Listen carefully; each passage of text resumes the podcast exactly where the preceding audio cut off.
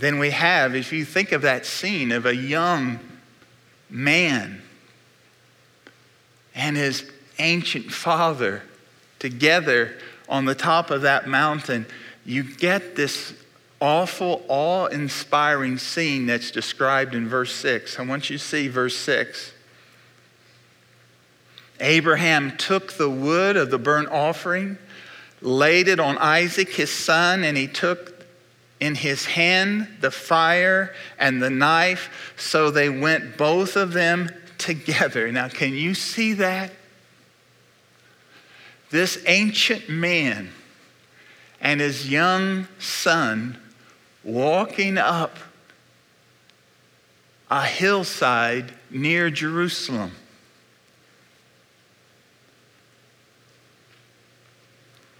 And the father takes the wood and puts it on the back of his son.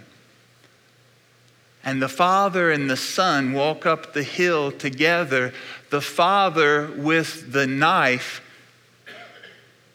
and the fire, and the son carrying on his back up the hill the wood of his own altar. He's carrying his own altar on his back, walking up a Judean hillside. Abraham understands, but Isaac doesn't. Verse 7.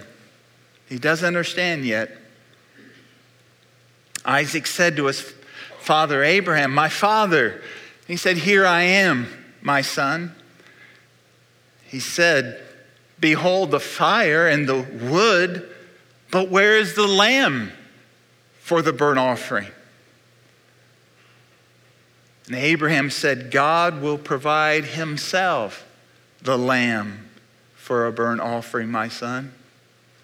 So they went on together. God will provide himself a lamb. He doesn't understand.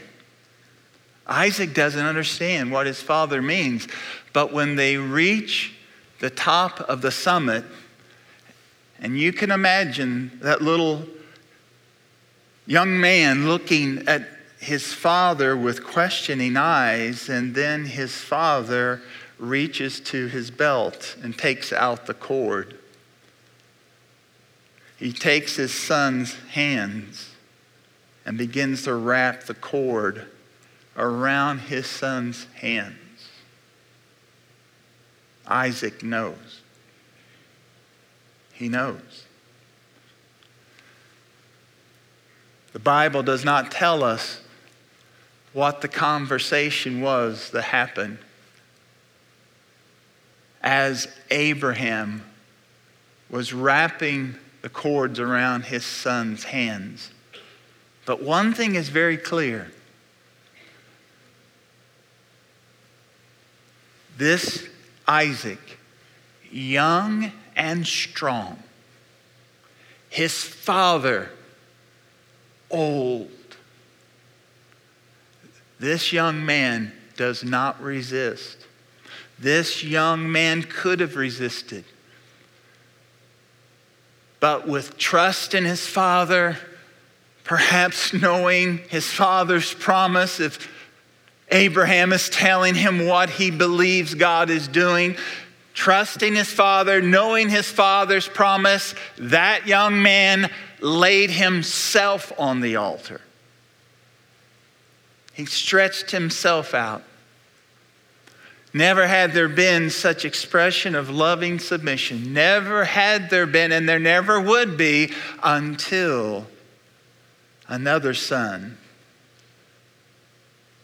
would carry his cross on his back up a hill outside of Jerusalem. And in submission to his Father,